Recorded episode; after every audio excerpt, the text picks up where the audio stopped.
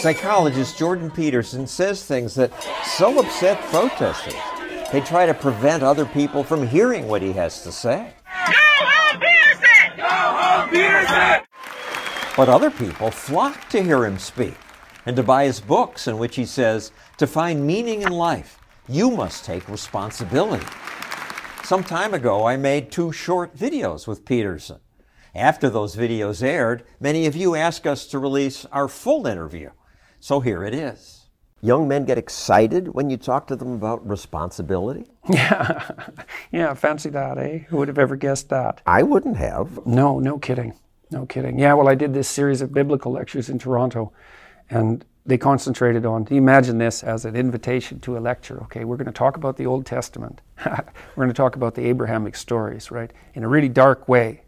I'm going to rent a theater and I'm going to invite young men to come. It's like you think that's going to be successful. And we're going to talk about responsibility and truth. It's like, oh, they'll be beating down the doors to attend those lectures.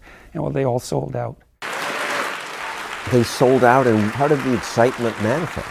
People have been fed this diet of pablum, rights and impulsive freedom for so long. Free tuition. Making quality childcare affordable. You have a right to a living wage. There's a, just an absolute starvation for the other side of the story. There are no rights, technically speaking, without responsibilities. And all we've had for 60 years is a dialogue about rights. Well, that leaves a hole on the other side of the story, that, and it's a hole that, that's in people's hearts, essentially. Because responsibility, well, perhaps that's not more important than rights. Like I said, they're, they're part and parcel of the same formula. But it's in responsibility that most people find the meaning that sustains them through life. It's not in happiness, it's not an impulsive pleasure. Those things blow away at the first ill wind. But to adopt the responsibility for your own well being and to try to put your family together and to try to serve your community and to try to seek for eternal truths and to live them, that's the sort of thing that can ground you in, in your life enough so that you can withstand the difficulty of life. And when you tell people that, especially when you include yourself in the audience, let's say, and you're not finger waving from above, then everyone knows that it's true. There's been this attempt to identify masculine competence and and power, let's say, but mostly competence with tyranny. The problem is toxic masculinity. Toxic masculinity. And that's very, very hard on on young men. It's also hard on young women, for that matter. But it's very helpful for people to hear that they should make themselves competent and dangerous and take their proper place in the world. Competent and dangerous? Mm. Why dangerous? Because it's the alternative to being weak. And weak is not good. The people who shoot up the high schools, they're weak. They're weak. How is it good to be dangerous? Because it makes you formidable. And life is a very difficult process. And it's not for, you're not prepared for it unless, unless you have the capacity for, to be dangerous. That doesn't mean that you should be cruel. It doesn't mean any of that. There's a statement in the New Testament the meek shall inherit the earth. But the meek isn't well translated. It means something more like those who, those who have swords and know how to use them but keep them sheathed will inherit the world. That's a way better way of thinking about it. You have to be powerful and formidable and then peaceful in that order, right? And that's not the same as being naive and weak and harmless, which is what young men are being encouraged to be. It's like that's a very bad idea. It's a very bad idea because naive, weak, and harmless means that you can't withstand the tragedies of life. You can't bear any responsibility. You'll end up bitter. And when you get bitter, then you get dangerous. From Vox, claimed feminists have an unconscious wish for brutal male domination. You tell me why they line up with the Islamists. Because they line up with the Islamists, and not all do, they just haven't criticized them. Well, that's good enough for me. You know, you'd think if the, if the feminists practiced what they'd preached, there'd be nonstop demonstrations against Saudi Arabia. Saudi women, they still cannot get married, travel abroad, or open a bank account without permission of a male guardian. You say compassion is a vice? If it's taken too far, you don't treat adult men as if they're infants. You don't divide the world into victim and oppressor and then assume that all the moral virtues on the side of the so called victims. It's an extension of the infant predator narrative, as far as I can tell. Now, you're either an infant or a predator. Well, that's just not a good way of conceptualizing the political world. There's an entire what literature, psychoanalytic literature, on the dangers of overcompassion, hyperprotectiveness, helicopter parenting, all of that. When you have children, you have to encourage them. You have to encourage them to take risks because they have to grow up and take their place in the world. You can't protect them too much because if you do, you destroy them. That's the motif of Hansel and Gretel, right? Two kids lost in the woods. They find the gingerbread house. That's a little bit too good to be true, right? It's not only shelter when you need it, but it's candy. What lives inside the house that's too good to be true? The witch that devours you, right? That's excess compassion. So you don't want your mother to do everything for you, that's for sure. There's a rule if you're dealing with the elderly and like extended care homes. Don't do anything for your clients that they can do themselves because you undermine their autonomy. And so there's a certain amount of harshness that goes along with that, just as there is if you're a good mother, because you have to separate yourself from your child and allow them to make hurtful mistakes. Right? I mean, it's, it's very difficult if you're a compassionate person to stand back far enough to let your children take necessary risks. But one thing I'm not getting, there's a big difference between letting people do something for themselves and saying men should be dangerous. By dangerous, that implies I should be ready to threaten someone, to hurt somebody. No, you should be capable of it. But that doesn't mean you should use it. There's nothing to you otherwise. Like if you're not a formidable force, there's, not, there's no morality in your self control. If you're incapable of violence, not being violent isn't a virtue. People who teach martial arts know this full well, right? If you learn a martial art, you learn to be dangerous, but simultaneously you learn to control it. Both of those come together. And the combination of that capacity for danger and the capacity for control is what brings about the virtue. Otherwise, you confuse weakness with, with moral virtue. I'm harmless, therefore I'm good. It's like, no, that isn't how it works. That isn't how it works at all. If you're harmless, you're just weak. And if you're weak, you're not going to be good. You can't be because it takes strength to be good. It's very difficult to be good.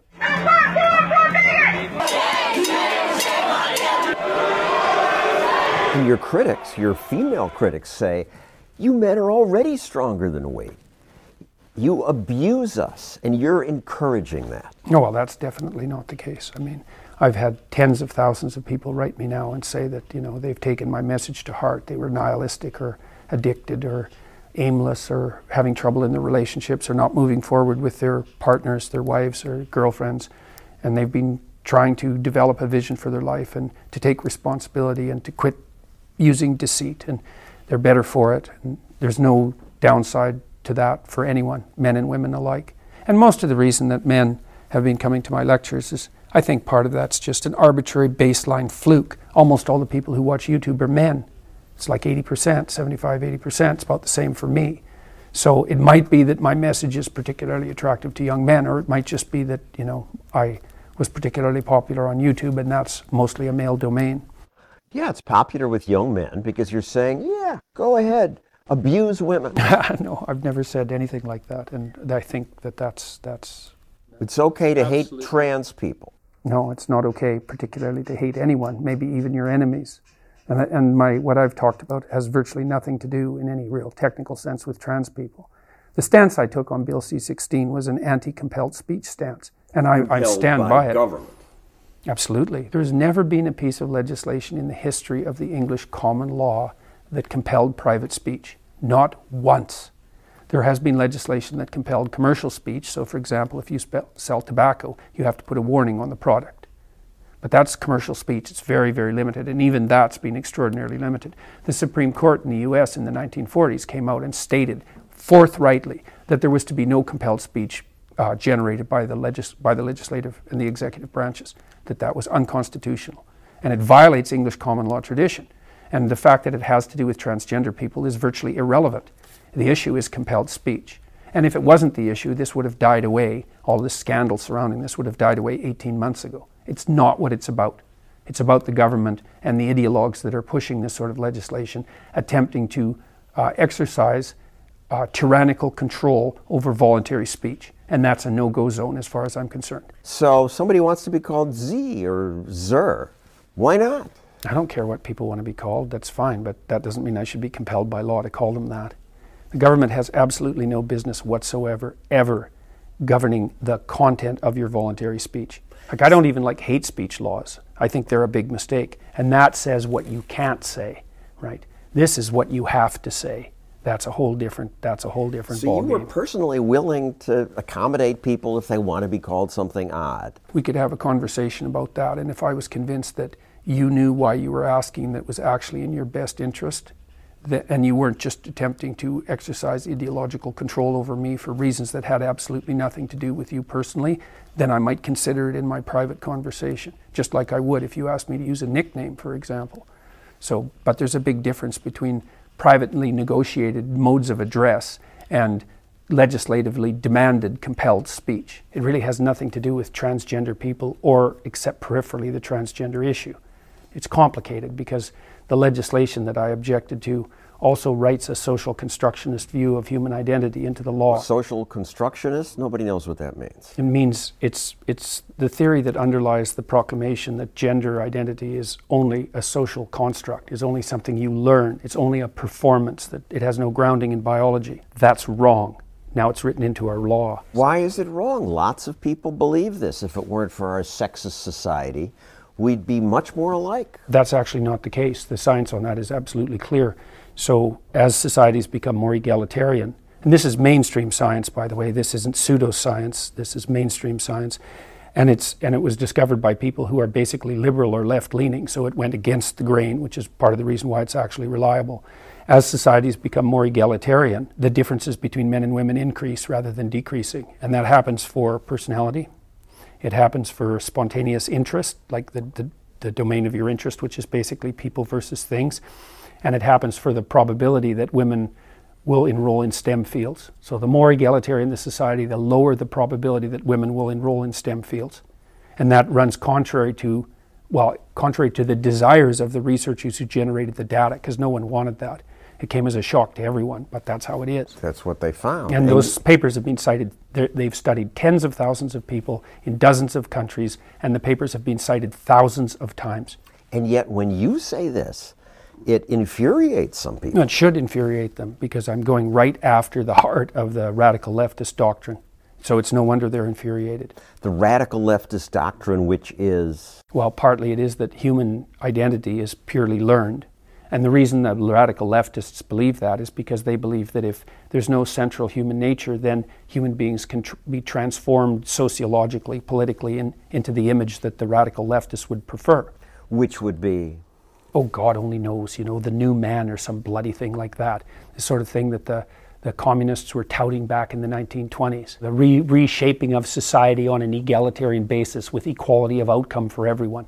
All these unbelievably pathological and, and, and divisive and deadly ideas. And so, for challenging this, they call you a transphobic piece of shit.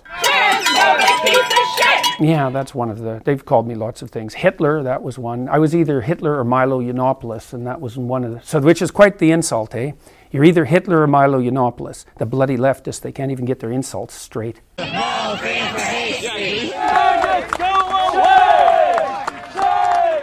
And you look pretty calm while they're screaming at you.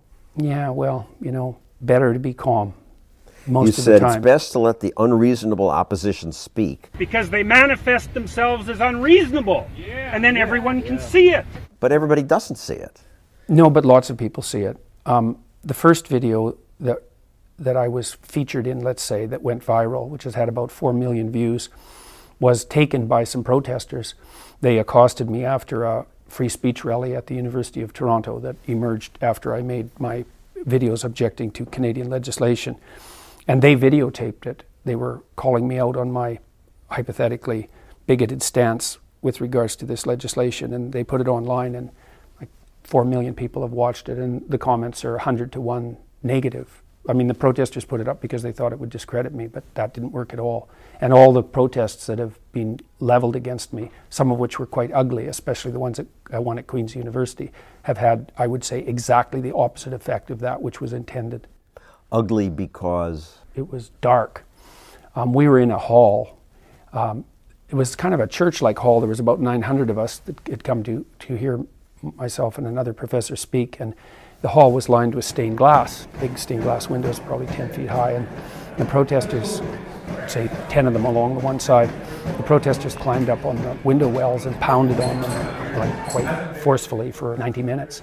And so from inside, one of them pounded on the window hard enough to break it and, and cut herself and left blood on the window. And she was later arrested carrying a garrote, which was not exactly, um, that's not exactly a defensive weapon. Anyways, so for everybody inside, all we could see were these shadowy figures against the stained glass pounding away, you know, and the, chant, the protesters outside were chanting such things as barricade the doors and burn it down, which uh, if you know anything about 20th century history and about the fact that those sorts of things happened, then that's not exactly the sort of thing that's acceptable to be pronounced at a protest. So it was a creepy, creepy, dark protest, and no, nobody that was in that hall, 900 well behaved university students who had come to hear a lecture, nobody who was in that hall is going to soon forget that. About three quarters of a million people have watched it now. The genesis of this from Marxism and speaking your truth, can you talk about that? The campus situation, which is now spilling over into broader society and driving some of the political polarization that characterizes the West, is uh, the consequence of the of the hegemony, I would say, to use a favorite Marxist expression, of radical leftists in the university. And that came about for complicated reasons. I don't think we understand all of them, but it's partly an amalgam of neo-Marxist thinking and, and postmodernist thinking, French postmodernist thinking. It's a little discredited now to say I'm a Marxist. Yeah, you'd think so, wouldn't you? Except I think it's one in five social scientists identify as Marxist. So yeah, it's a little discredited, but it's nowhere near discredited enough. It should be as discreditable to say that you're a Marxist as it is to say that you're a Nazi, given what we know about the absolutely deadly consequences of the implementation of Marxist doctrine. This is a real issue, eh, is that like, we know the left can go too far. Everyone knows that. And there's a reason for there to be a left wing. The, the left speaks for people who are dispossessed. They're speaking up for the weak. Yeah. Men run most of society, they're defending women. Trans people are often horribly punished, discriminated against. Yeah, well, there's. So you're a bully. There's no doubt that you need someone to speak up for the dispossessed, but that doesn't mean you get to play identity politics. And identity politics just invites a division into tribalism on the right and the left. Because the right plays identity politics too. You know, I would say more in reaction, but it's not a good game. It's not a game that anyone will ever win. It's a game you play if you want everyone to lose. Identity politics is a little vague for people. What's the harm? Saying they're saying, "Shut up, you men dominate everything anyway. And you're just making it worse, worse for weak people. First of all, I think the idea that like men tyrannically dominated everything is a pretty damn weak argument. It's like you look around. I mean, I'm always amazed coming to a place like New York City. New York's an absolute miracle. It's impossible, this place, right? I mean, how many people come here a day? Seven million? It's fundamentally peaceful. Everything works, right? It's rich beyond belief. Everyone is doing better here than anybody has ever done on the, on the face of the planet throughout recorded history. And the whole West is like that. And to call that all a per- tyrannical patriarchy is indicative of a very deep resentment and a historical ignorance that's so profound that it's indistinguishable from willful blindness. So, look, every society has its tyrannical aspect and nothing is perfect, but we do not so bad in the West. In fact, you know, we do better than any place has ever done. And not only that, the, the principles that govern the West and the capitalist principles, the free market principles, the idea of individual sovereignty above all else has distributed itself across the world quite effectively, and everyone is getting richer. Everyone.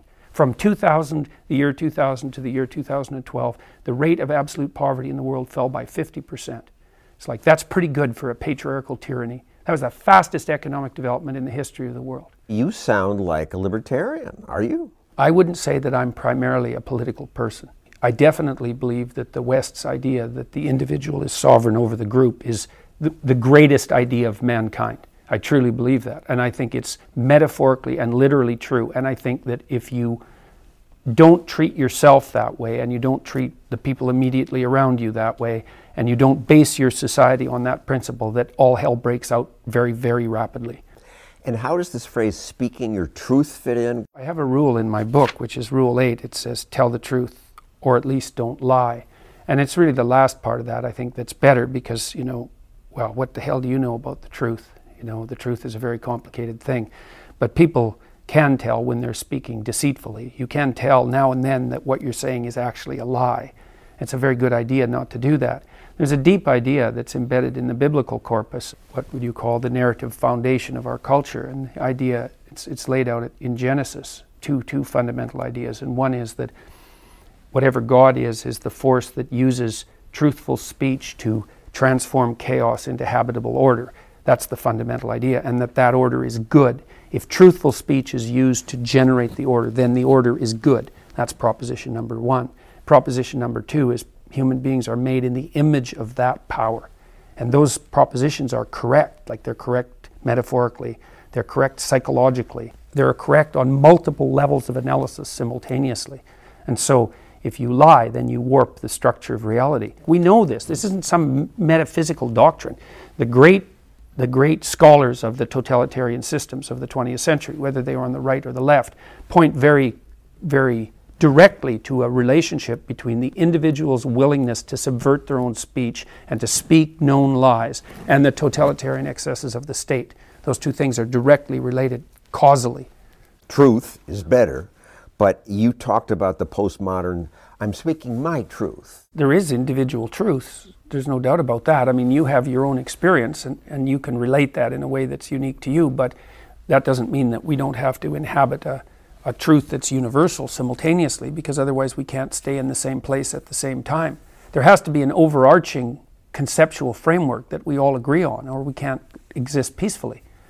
So, if you don't want us to exist peacefully, then you can demolish the overarching framework and let everyone revert to their own personal truth. But all that means is chaos. You can't even run a household that way.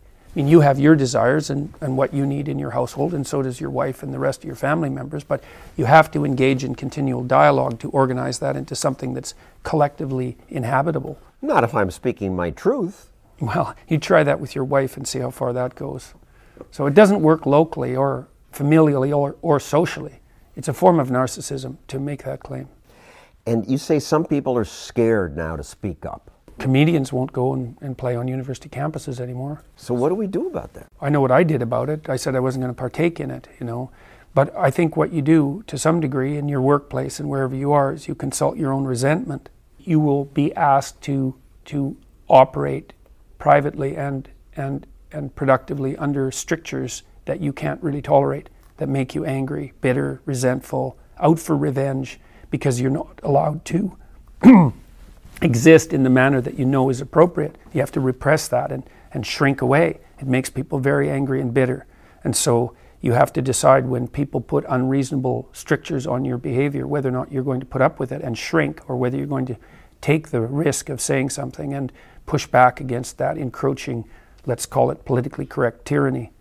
And I think part of your success is the left has gotten so comfortable with this dogma that they can't believe anybody disagrees. Mm-hmm. They can't believe anybody reasonable disagrees, right? Nazis disagree, but they're unreasonable. So anyone who disagrees must be a Nazi. Do you believe in equal pay? Well, I made the argument there. It's like it depends on so who you don't believe it. in equal pay. no, I'm not saying that at all. The British woman who disagreed with you, she was so unreasonable and I think people like that you just answered her mm-hmm. again and again. But nobody challenges them ever in their world. So conceptual worlds are set up so that the challenge isn't present.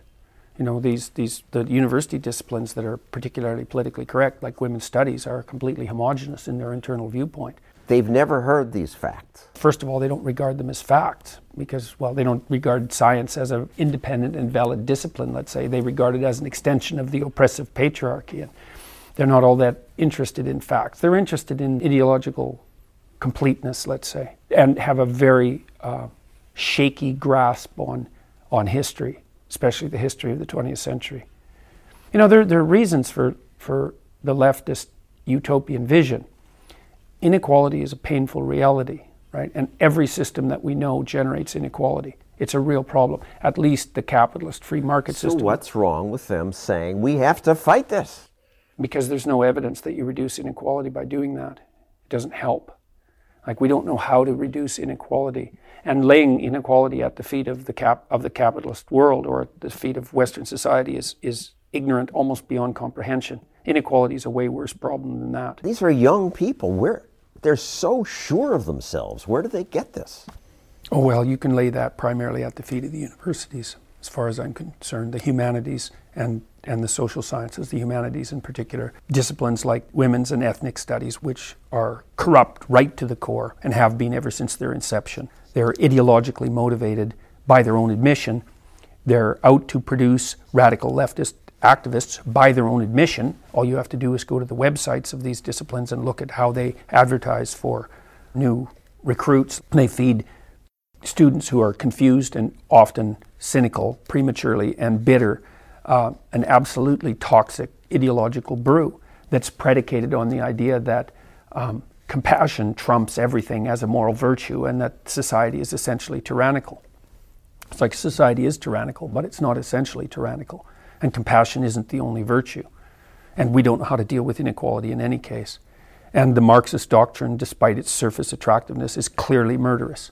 We've got 100 million corpses stacked up to demonstrate that. Murderous then, but they say those Stalin is a bad individual. Doesn't mean that. Yeah, so was Mao, so was Pol Pot. The thing is, is it was tried everywhere under all sorts of different conditions by all sorts of different people with all sorts of different rationales, and the end consequence was always the same. Look at Venezuela. Do you know it is now illegal in Venezuela to list starvation as the cause of death in a hospital? That's how the Venezuelan government is dealing with food shortages, right? They've made it illegal to diagnose starvation as the cause of death. It's like that pretty much sums up the Marxist doctrine. So if people, I've heard this all many, many times, that wasn't real communism. You know what that means? That means that if I would have been the benevolent dictator in, in the place of Stalin, then I would have brought in the utopia. There isn't a more narcissistic and toxic and inexcusable statement that you can possibly make. And what does communism have to do with you calling somebody by the name they want to be called? Well, what's paramount? Is it your group identity or you as an individual? And the collectivist claim is that the proper the mode of analysis is better. Is we're all in this together. People like that. Yeah, the, the collectivist idea is that the, the canonical element of your identity is your group, whatever that is. Now, that's a problem because everyone fits into multiple groups, which is why intersectionality arose, right? Because that was the left's discovery of their own Achilles heel. But the fundamental claim is that, yeah, people are best conceptualized as part of their group identity and that you are obliged to respect that identity um, no matter what. And that drives, in part, these legislative moves that make address that takes into account group identity of paramount importance. So it's a tenuous connection, but it, the thread still the thread still exists. It's connected, at least in part, through the doctrine of radical egalitarianism, right? The idea that equality out, outcome is the, is, the, is the goal to be desired, even hypothetically, which of course is it's wrong hypothetically and wrong practically for a variety of reasons. I mean, the first is you don't want to equalize across all possible dimensions of comparison because that would make everyone exactly the same in every possible way. And you can't imagine a situation that would be less commensurate with freedom and diversity, let's say, which is another of the left's shibboleths, than a society where everyone was compelled to be equal in every possible way.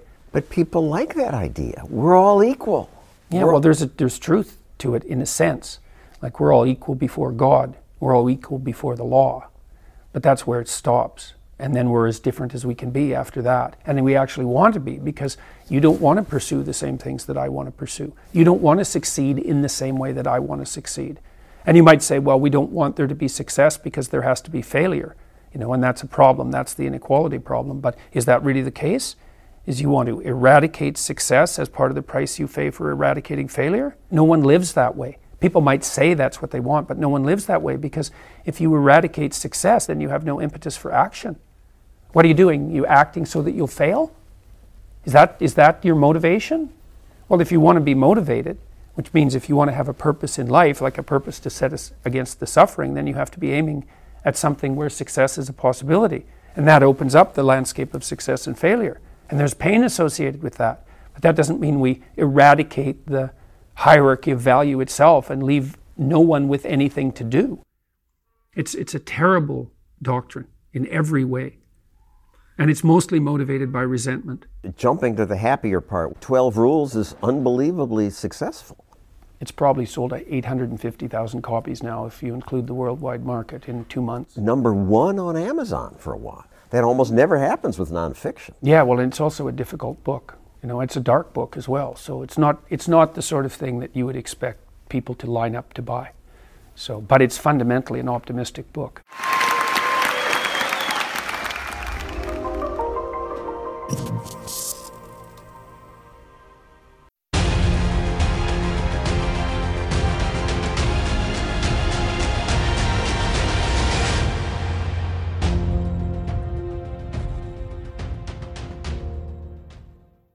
COVID cases climbing in 17 states. With so much COVID news, I'm surprised that we haven't heard more about the new drugs that could make COVID much less of a threat. This one, Paxlovid, taken within three days of COVID symptoms, reduced the risk of hospitalization or death by 89%. Such a massive benefit that Pfizer was told by the outside committee overseeing the trial that it should stop enrollment right now. Cease further enrollment. That's unusual. The doctors and the FDA said this drug is so effective, Pfizer should stop the test because not giving the real drug to the control group is unethical. They halted the clinical trials. Michael Cannon, Director of Health Policy at the Cato Institute. They decided it would be unethical to deny them that drug. Yeah, it's it's weird. They stopped the study saying it's unethical to deprive the control group of this wonderful medicine, but they won't let us have it. If it's unethical to deny them the drug, it's unethical to deny the American public that drug. But that's what the FDA has done. They force Americans to wait until the government's sure that all drugs meet the agency's rigorous standards. How long do you think they will delay it? If the FDA is following its current practice as opposed to its usual practice, it'll be a matter of months. Months is better than the 10 years it used to take for the FDA to approve something. COVID got them to work faster. But so we're still losing thousands of lives unnecessarily to COVID 19. In this movie, Matthew McConaughey illustrated how patients struggle. At that time, it was AIDS patients who were unable to get AIDS medication. How can I get some of this? None of those drugs have been approved by the FDA. Screw the FDA. I'm going to be DOA. They're trying to keep us safe. But when they delay the approval of beneficial drugs that could save lives, that makes us less safe. Likewise, the FDA often forbids us to use drugs approved by other countries. The UK has become the first country in the world to approve Merck's coronavirus antiviral pill. Merck's drug hasn't tested as well as Paxlovid, but it's already approved in England. Why not America? The FDA says more input is needed. That's always helpful. But the FDA is just slow. The United Kingdom approved molnupiravir back in the beginning of November, and the FDA didn't even meet on to decide whether to approve it or not until the end of November. And in the meantime, thousands of Americans died of COVID 19. I want to thank the acting commissioner, Janet Woodcock. Yet, even as thousands die, the bureaucracy praises itself. Excellent work under the leadership of acting FDA commissioner. We shouldn't be praising them for doing a job that no one should be doing, which is violating your rights. If we just gave patients the freedom to purchase drugs that other countries had approved, we would go a long way toward restoring your right to make your own health decisions. FDA regulators have an incentive to be restrictive. If I'm an FDA bureaucrat and I approve something that hurts somebody, I'm in real trouble. And there are lawsuits, I might get fired. But if I delay a drug, even for years, and a thousand people die, nobody knows who that person is. I don't get in trouble for that. And that's why the FDA always tries to make sure that it never lets an unsafe drug on the market, even if the cost is years of delay and, and many, many lives lost. What's the solution? Have no FDA? Yes, says Cannon. Some people would try drugs and the drugs would kill them. Yes, some people would have adverse drug events, but the number of lives that we would save would absolutely swamp the number of lives that we lose to unsafe drugs. The entire premise of an agency like the FDA is that you're not smart enough to make these decisions for yourself. It is a tonic, an elixir to purge the body and lift the spirits. But maybe we're not smart enough. Before regulation, lots of people were hurt by quackery. I'm not smart enough to judge whether the pill really works or I'm being sold snake oil. And that's why the FDA exists. It's not true you're not smart enough to make this decision yourself, John, because you can consult experts. You can consult your physician. You can consult medical journals. You can consult uh, consumer reports. You can consult government regulatory agencies in other countries. Every day the FDA delays costs lives. The FDA needs to get out of the way, let these patients make that decision for themselves. Thanks for watching our video. If you enjoyed it, hit the like button and subscribe. That way you'll see our next one.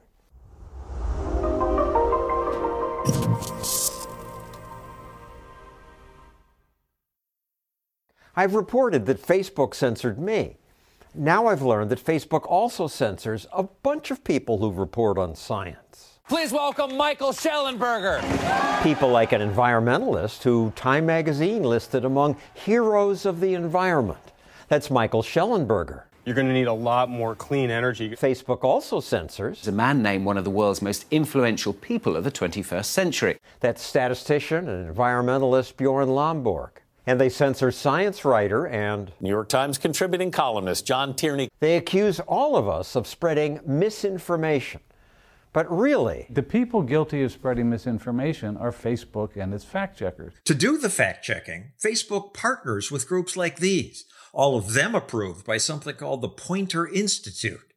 It calls itself a global leader in journalism and claims it has a commitment to nonpartisanship and fairness. But they're hardly nonpartisan. Just look at their website. Their eagerness to honor left leaning reporters and their push to decolonize the media and change language shows their leftist bias. Poynter once even apologized after it tried to blacklist conservative news sites. Yet absurdly, this is who Facebook partners with to certify who will censor all of us. One so called fact checker Poynter approved is this group, Science Feedback, run by this man who says his censors will cleanse the internet. Tous vos enfants pourront surfer en toute tranquillité sur des, des vagues d'informations crédibles. He's the censor in chief.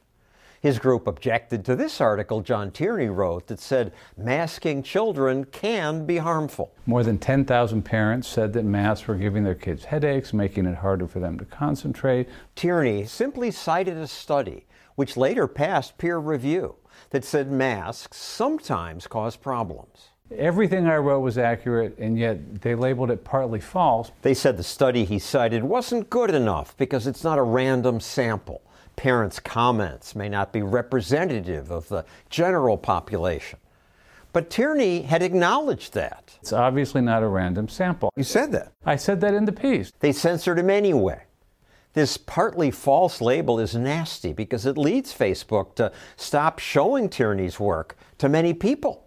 What should be labeled false is science feedback, sloppy fact check. The worst misinformation is what the fact checkers are spreading. They've got this key takeaway that masks are fine for children over two years old. That's not something that most scientists believe. It's not what the World Health Organization believes. No, the World Health Organization says kids under five should not be required to wear masks. The so called fact checkers ignore that and don't cite any studies to support their opinion on mask safety. Meanwhile, I'm citing peer reviewed scientific studies that have demonstrated something called mask induced exhaustion syndrome. There are all kinds of well documented effects of wearing masks. You're not saying nobody should wear a mask or that masks are useless. No, but we should acknowledge that masks do have impacts. You know, workers who wear masks for a couple hours in Germany, they have to stop and take a half hour break after that. I mean, this shouldn't be a controversial thing to say. No, but Facebook generally bans it because science feedback doesn't want it said. They don't want anyone presenting evidence that goes against their desire to tell people what to do. Just wear a mask. I shouldn't have to make it fun. It's science. They don't want people to see contrary evidence. We know that it's been debunked that this virus was man made. Another example Poynter Institute's Thought Police declared that the COVID lab leak idea was incorrect. Science feedback still insists COVID is of natural origin. Facebook eventually banned even discussing whether it might have been man made until the very day the Biden administration admitted COVID may have been accidentally leaked from a Chinese lab. Only then did Facebook lift its ban. You're not like a tree hugger kind of guy, right?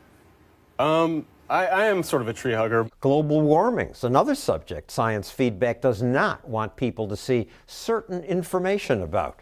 Michael Shellenberger was censored after he wrote that climate change won't bring an apocalypse. They censored me for saying that we're not in a sixth mass extinction. We're not. Climate Feedback justified their censorship by citing this report that claims we are pushing the planet toward a mass extinction.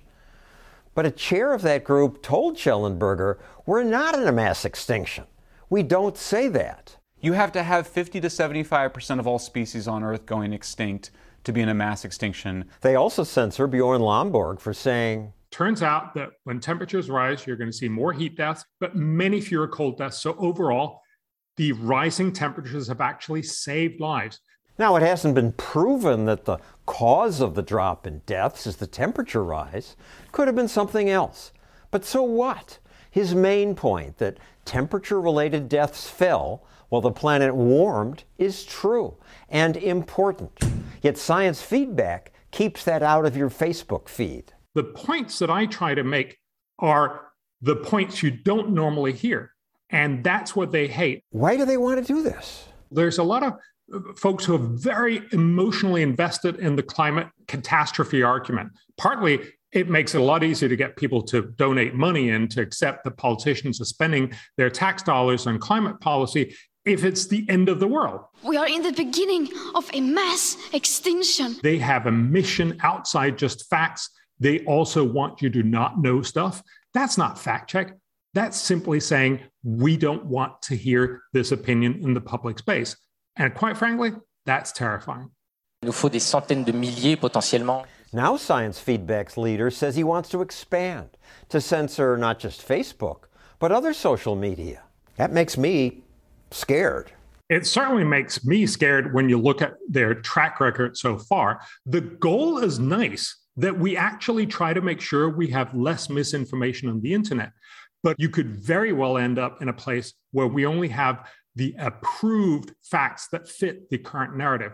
That would be a terrible outcome. Science feedback, so called fact checkers, go well beyond checking facts. They're trying to suppress people whose opinions and whose evidence they don't like. They're not fact checkers, they're fact blockers. The world doesn't need fact blockers. We need more freedom to speak, not less. Facebook's Poynter Institute censors are now the enemy of open debate. If you like our videos, please sign up for our email list. That way, they can't cut us off, and we'll make sure you see the next one.